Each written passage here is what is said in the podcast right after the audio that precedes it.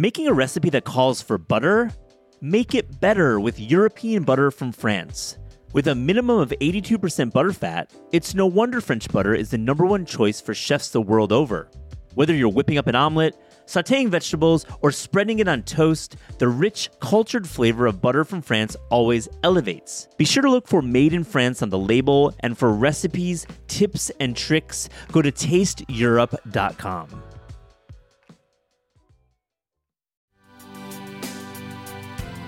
People kind of get it immediately. I feel like there is so much ish cooking out there, but it's not explicitly branded that way. This kind of thing is really familiar. It's like the classic immigrant story. You know, you move to a new country, you search for the flavors of home, you don't have access to all the ingredients, so these hybridized dishes come about.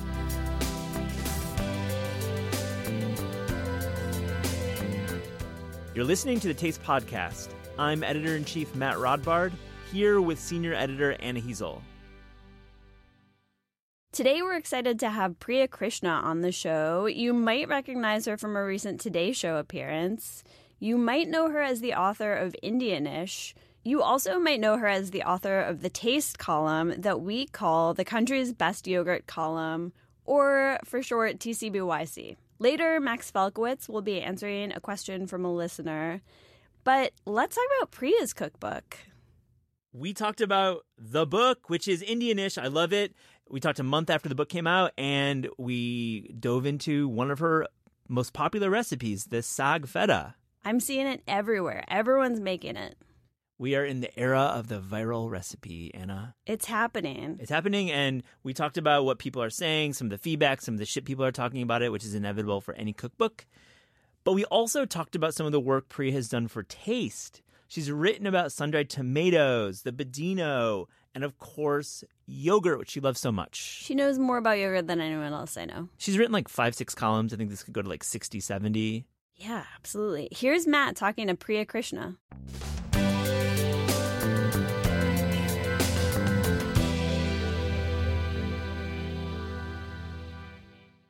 Priya Krishna, welcome to the Taste Podcast. Thank you. Really excited to have you here.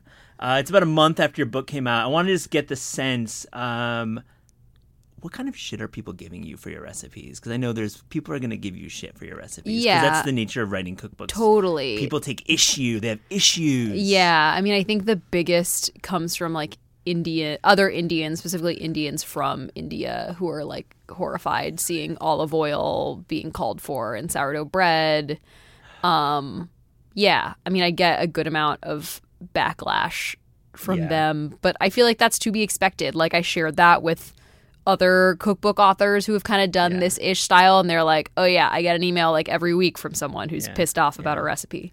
But I mean, t- that's not to say that people actually are enjoying the recipes for the most part, though. Yeah, no, I mean, I feel like I'm constantly checking my Instagram DMs. It's like every day there's like 30 new people who've made something from the book, and it's not just the saag feta, which has the, been the runaway hit um, it's cool. Let's talk about the saag, feta, spinach, and feta. It's like miraculously universal. Yeah. Those flavors, that texture, those ingredients. Yeah. It's really taken off. Did not expect that at all. I feel like when you write a book, I don't know if you felt this way about Koreatown, but like you certain recipes you're like, "Oh, this recipe is really going to kill it." Like this is one the one that's going to resonate and I feel like it's never the one you think it will yeah. be. Yeah. Yeah, I had we had this kimchi snickerdoodle that Eric Weiner Yang did. I thought it would like totally kill with like white chocolate. Yeah. And, like it was like people were like, "What the heck?" Like, that wasn't great. Um, but we did. It was pre Instagram, unfortunately, so we didn't really have that like meme thing. But I will say this: I've seen your your saag everywhere, and I'm wondering why is this one taking off? So I think it's something that people know. I think people know yeah. saag feta. It's like one of those dishes that a lot of Indian restaurants yeah. offer, and it's like a the gravy is really good. It's made with whole spices. Like the twist is something that's really accessible and mm-hmm. familiar. It's like taking a familiar dish and doing something yeah. like a little mm-hmm. unexpected to it. And I think people know that spinach and feta, you know, because of dishes like spanakopita, mm-hmm. these are flavors that go together really well. Um, but what makes it Indian then? is this the saag the saag feta Just- the saag paneer Just yeah the saag, the saag paneer. yeah i mean saag paneer is a very classic Yeah. north indian dish we're just subbing out the paneer for feta but you're still learning these basics of indian Yeah. cooking toasting your coriander and cumin um, making a spinach gravy then topping it with chhonk which is these spices tempered in oil Oh, we're getting to chhonk later. Yeah. We are getting to that. I love that word saying it out loud. I love cooking with it.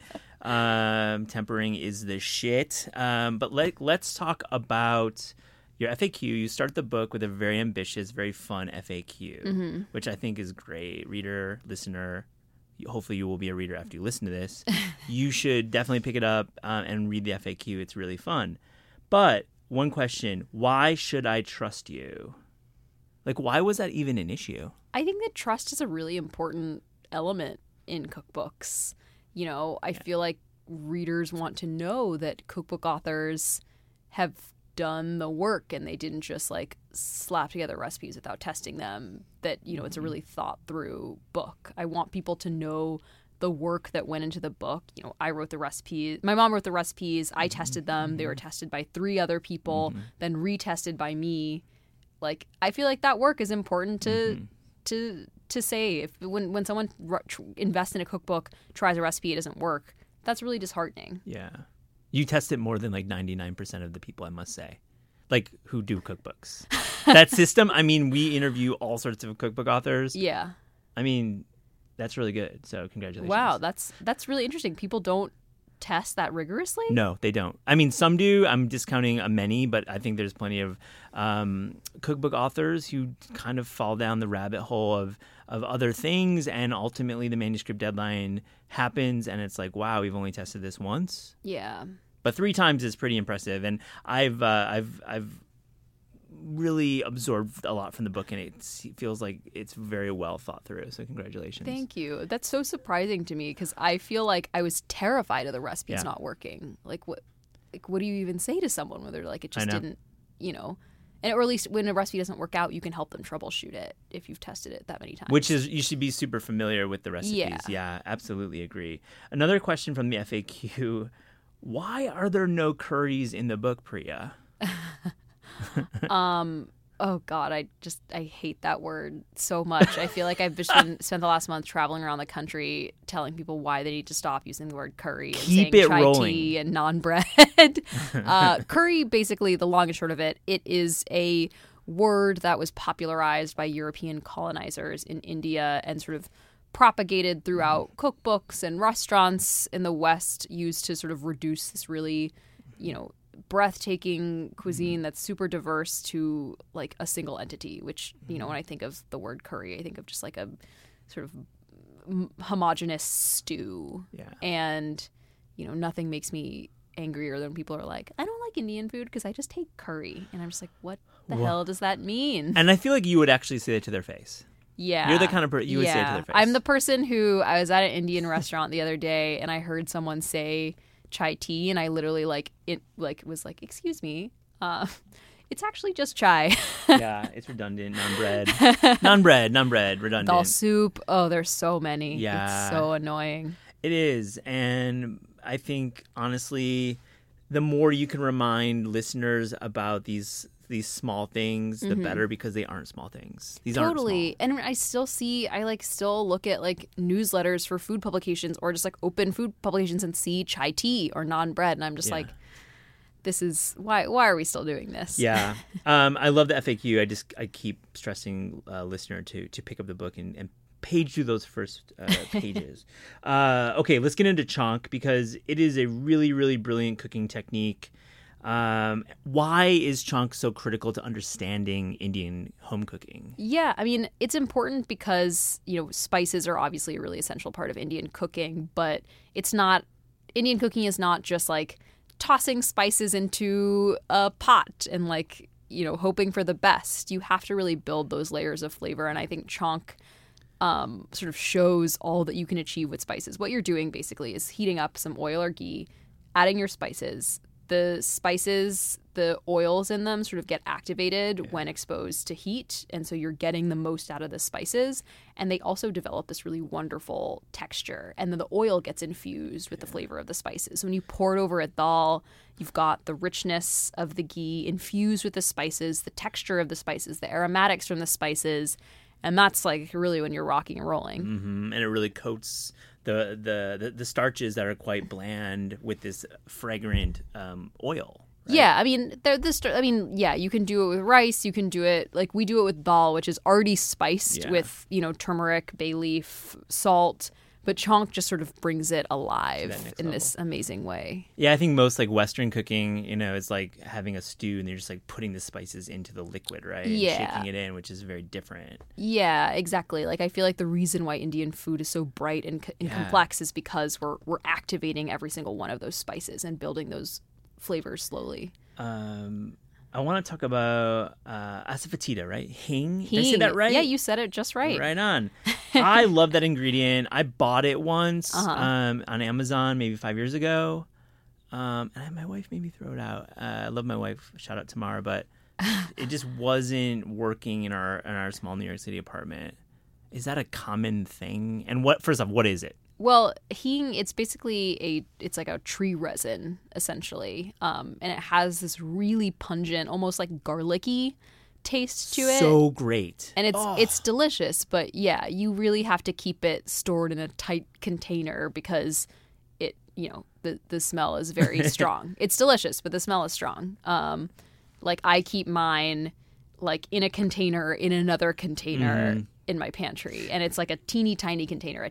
Just a pinch will go a really long way. So what are you what are you cooking? How are you cooking with it? Um, I put it. I mean, I put it in chhonk all the time. Yeah. Like especially when I'm doing uh, cumin seeds in ghee with dried red chilies and some cayenne. I'll put a pinch of chhonk, and that just really just adds so much to a dal. Um, when I'm making like aloo gobi, uh, right when I'm like once I'm almost done with it, I'll add a little bit of like a pinch of chhonk and just kind of toss it around. I think the key with, or sorry, asafoetida. I think the key with asafoetida is that it's something you can't flavor something with asafoetida alone, but it's sort of a supplemental flavor that brings out the flavor of everything. It's else. like MSG. yeah, in like a just way. like MSG. You have to cut yeah. MSG with kosher salt and other Yeah. spices for it to actually activate. Right. But asafoetida is naturally occurring, right?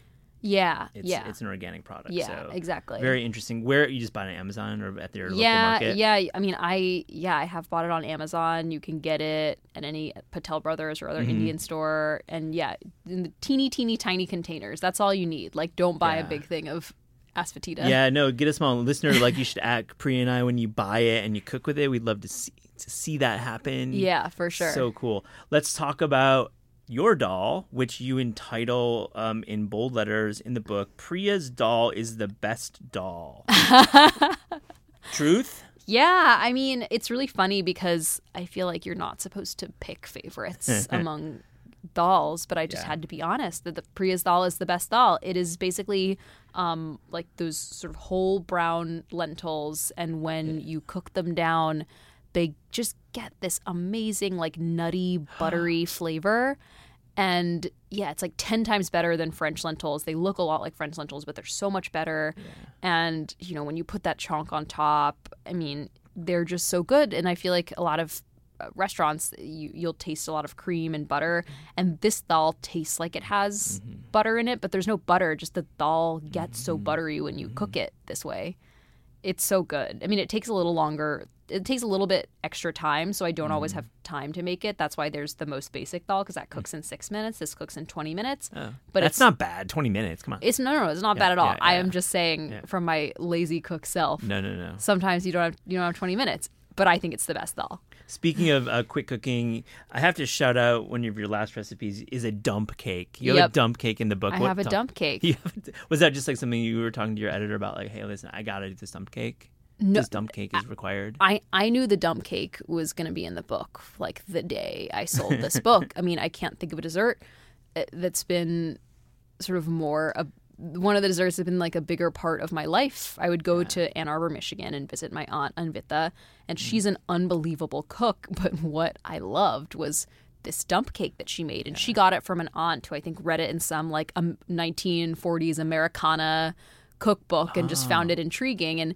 you know baking as we know it isn't isn't as common in indian households. And she was like oh this is super easy. You just layer box mm. cake mix butter pecans cherry pie filling What? Yeah. Cherry pie filling There's just cher- shows the up in there. cherry pie filling.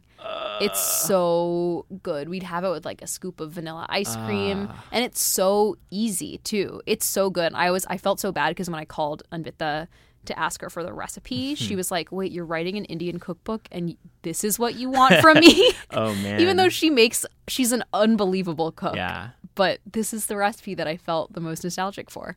Um, I think your book is kind of sneaky in that it's basically vegetarian. You have one chicken dish and three fish dishes Yep. in the entire book. Yep. What does this mean? I mean, it's it's just how we eat at home. I feel like um, I never grew up eating much meat or craving meat. We we didn't. My family didn't eat meat not for like religious reasons, but just cultural reasons. It's not how they grew up.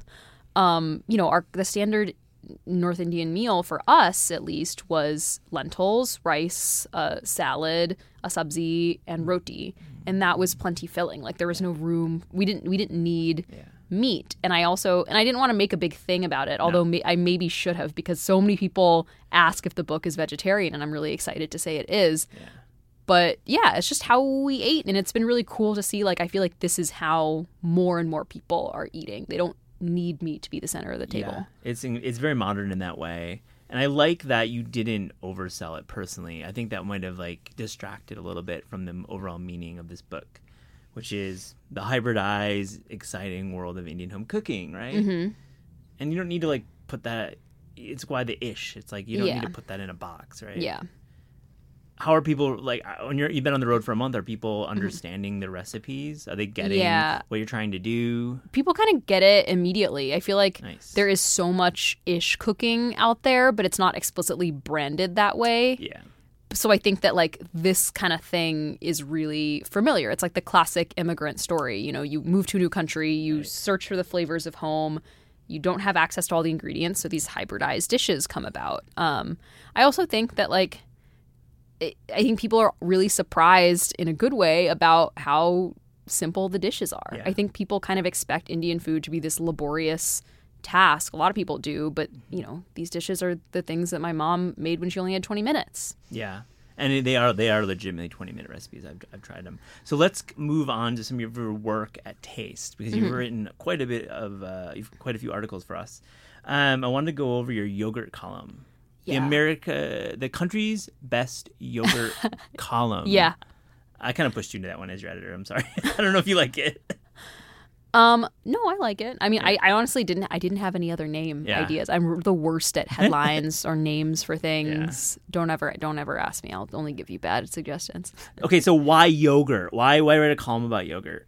Uh, it is my, it is my favorite food Yeah. ever, like of all time. I grew up with my dad making me homemade yogurt. That was just a given, and I kind of took it upon myself to kind of be this uh, yogurt researcher. I would go to the store and try all these different brands and note this one was different in creaminess, this one had different fat content, this one's made with goat's milk, this one's made with cow's milk, and I just find yogurt to be like one of the most interesting and also one of the most underutilized ingredients in the US. Like in the in India, we're turning it into soups, we're turning it into desserts, we're turning it into salads and sides. In the US, I feel like people kind of just see it as like your yogurt and granola Yeah. breakfast and It's only breakfast in the yeah, States. and Yeah. not beyond that. And I think there are there's so many interesting things that have happened to yogurt in the U.S. You know, we just I just did a piece about um, dairy-free yogurt, which is really Mm-hmm. fascinating. Like all of a sudden, dairy-free yogurt tastes good. There are good brands of dairy-free yogurt. You know, we borrowed that tart frozen yogurt Mm-hmm. uh, concept from South Korea, and it became this huge hit in the U.S. But that success was so fleeting. Um, and I'm really interested in, you know, I'm interested in the science behind yogurt, but I'm also interested in like the, the culture behind yogurt and the way that we uh, have have treated it through the years. So I don't know. I feel like I have infinite things I want to say about it. It, the column you, you're on like number five. You just filed a copy. I've not read it, but it's a, a rant against non-fat yogurt. Yeah, I Tease that one out. I'm, I can't wait to read it. yeah, I have a lot of strong feelings. I have a feeling you're not want me to like say even stronger things, but I mean, basically the the kicker is like, unless I need a substitute for spackling paste, you'll never find fat free yogurt in my fridge. Um, but I interviewed a bunch of chefs who you know cook cuisines where yogurt is essential, and people were like, you know, what I I think fairly harsh towards fat-free yogurt. You know, Mm. Charles Bililies, who runs Souvla in San Francisco, was like, if I were Italian, I'd never suggest fat-free mozzarella. Oh, man. Why would I suggest you buy fat-free yogurt? Even reduced fat. Yeah. No, it's a good call. Uh, speaking of reporting and interviewing chefs, uh, you're a great reporter. I just that's one of your many strengths. And you wrote this piece last year about the sun-dried tomato Mm-hmm. trend. Um, how did it happen? Where did it go? What did you find out about it? I was so excited to do that piece because I personally love sun-dried tomatoes, and I'm bummed that they're no longer trendy. Um, I mean, basically, it kind of happened like what happened to kale. Like they at first when it came out, people really excited. This is something different. You're taking something familiar like a tomato and drying it out and giving it these sort of umami-like qualities.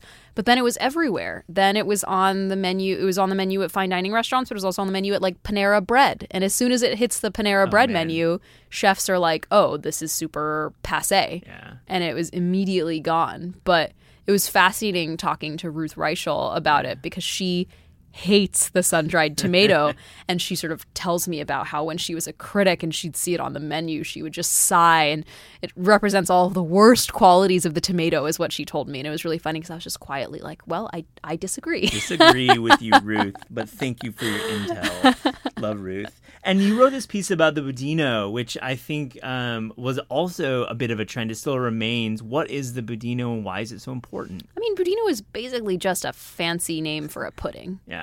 Like you know as one of the chefs pointed out you're just you know you're just taking something that is very well known in the US and like putting a slapping a nice name on it and serving it in flavors like salted caramel and giving it like a cookie crust But you really got into why it was such a, a, a kind of a tool for the restaurant chef. It's high margin. I'm sorry, uh, high profit. Yeah. and it's uh, easy to make. yeah it's super easy to make like they would tell me that they would make like you know a, hun- hundred budinos pre during pre-service and you know when someone ordered it literally all they had to do was just like go over to a speed rack grab Yeah. one and serve it someone told me that um uh they did like a restaurant week menu where they gave the option of four desserts and there were 200 covers and 200 out of 200 covers chose budino it's just one of those things. It's like so. It's rich. It's like mousse, but it's not quite there. It has a lot of salt. Yeah, it's. So I mean, it's so good, especially like when Budino is good. It's good, and also Yeah. the other point that they made, which I think is a really good point, is in this era of getting a dessert for the table, Budino is a single serving, so you get a Budino and it's all yours. You don't have to share, which I think is a great point. No one likes doing the, Yeah. the fork Yeah, dance with shared desserts. The fork dance is no fun. My friend Kelly calls it competitive dessert eating. I I had that happen recently. It's just so embarrassing. Yeah, you only get like one bite. I know, and you have to like do the small bite thing. Yep, Let's do that story. I- Yeah. I- let's, competitive dessert eating. let's do that story. This is a good brainstorm. Pri, I want to ask you just really what is next for you? We ask all of our guests on the Taste podcast if you could do a dream book um, without like budget or travel or just really the truly the dream book project, Hmm. what would it be? That's a really good question. Um honestly, I I would love to do something that like allows me to travel around India because I've only ever been to Kerala and Delhi where I'm from. I mean, I would love to sort of look at all of the ways the that like the diaspora has formed. Like I was talking to Andrea Nguyen about how in um, Saigon there's an Indian Indo-Vietnamese community, or you know the uh, Jews who post World War II settled down in Bombay. Like, what does Indian Jewish cuisine Yeah. look like? I don't know. Like I, I mean, like Indo Chinese food is well trodden territory, but I'd love to go to Calcutta and go to some of those OG places run by Chinese immigrants living in India or their kids. I don't know. I just like love. I love looking at the ways that cuisines like meet and mingle in really natural ways in the way that my book has done it. So it'd be really interesting to see to hear other people's stories. I think your reporting chops would really shine through too with that with that work. I think it's it's a very challenging project, but I think you're up for it. Yeah, I think actually someone I know is doing something somewhat similar to that. So at least if I don't get to write the book, I get to hmm. read the book later. Yeah. yeah. well, good luck. Thank you for joining the Taste Podcast. Thanks for having me.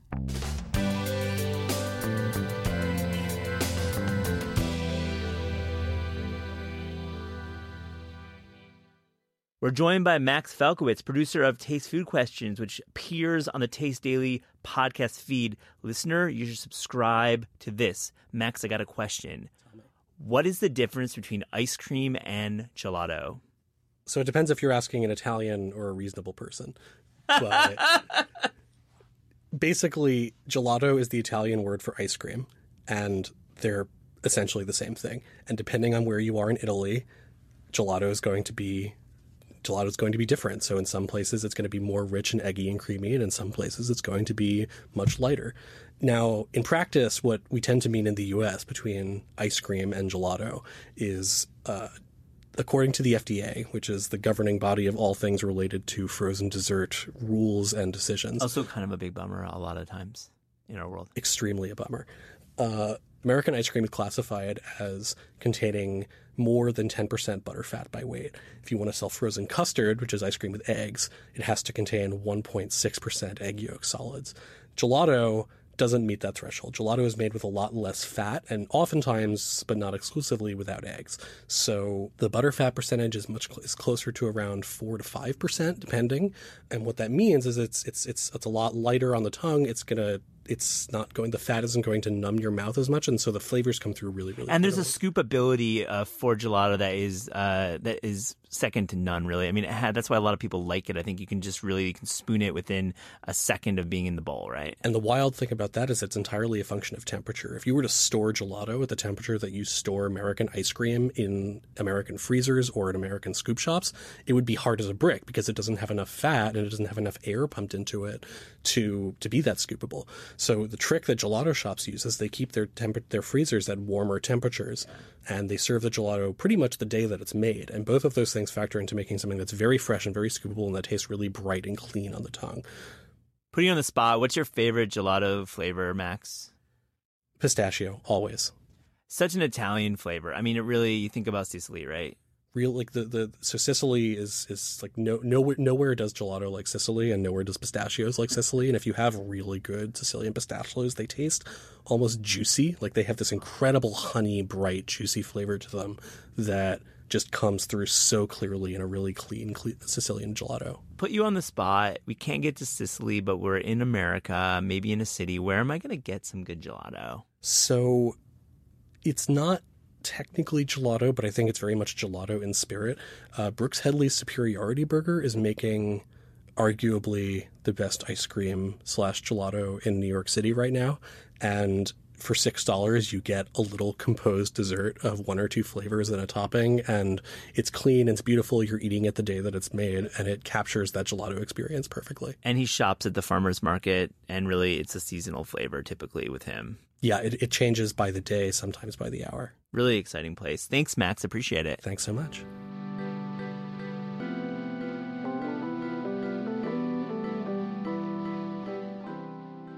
The Taste Podcast is hosted by Matt Rodbard and me, Anna Hezel.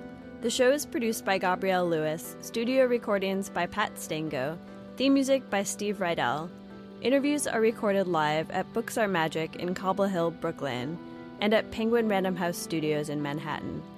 Visit Taste online at tastecooking.com. Thanks for listening.